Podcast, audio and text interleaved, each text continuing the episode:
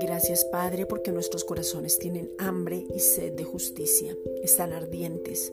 Hay fuego en los huesos para proclamar el Evangelio y recoger la cosecha, siendo capacitados para recibirla. Romanos 5:17.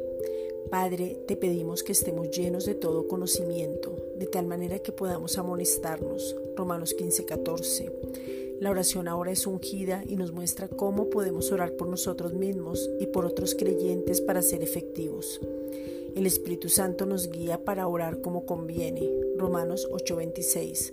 Somos efectivos por medio de la dirección del Espíritu Santo a causa de que somos tus hijos amados. Romanos 8:14.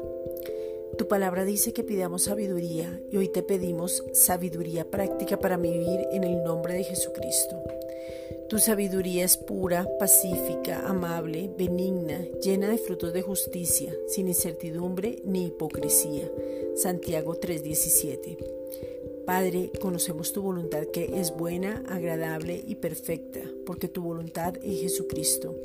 Y tu palabra dice que tu voluntad es la sanidad y no tener ninguna dolencia. Te pedimos, Padre, en el nombre de Jesucristo, que las personas puedan entender tu plan maravilloso, les sea revelado el nuevo pacto para que desde ahí reciban la sanidad, se puedan encontrar en la palabra, no desmayen, sino que sean fortalecidas en ti. Tu palabra dice que tú nos sacias de larga vida y nos muestras tu salvación. Salmos 91, 16. Gracias, Padre.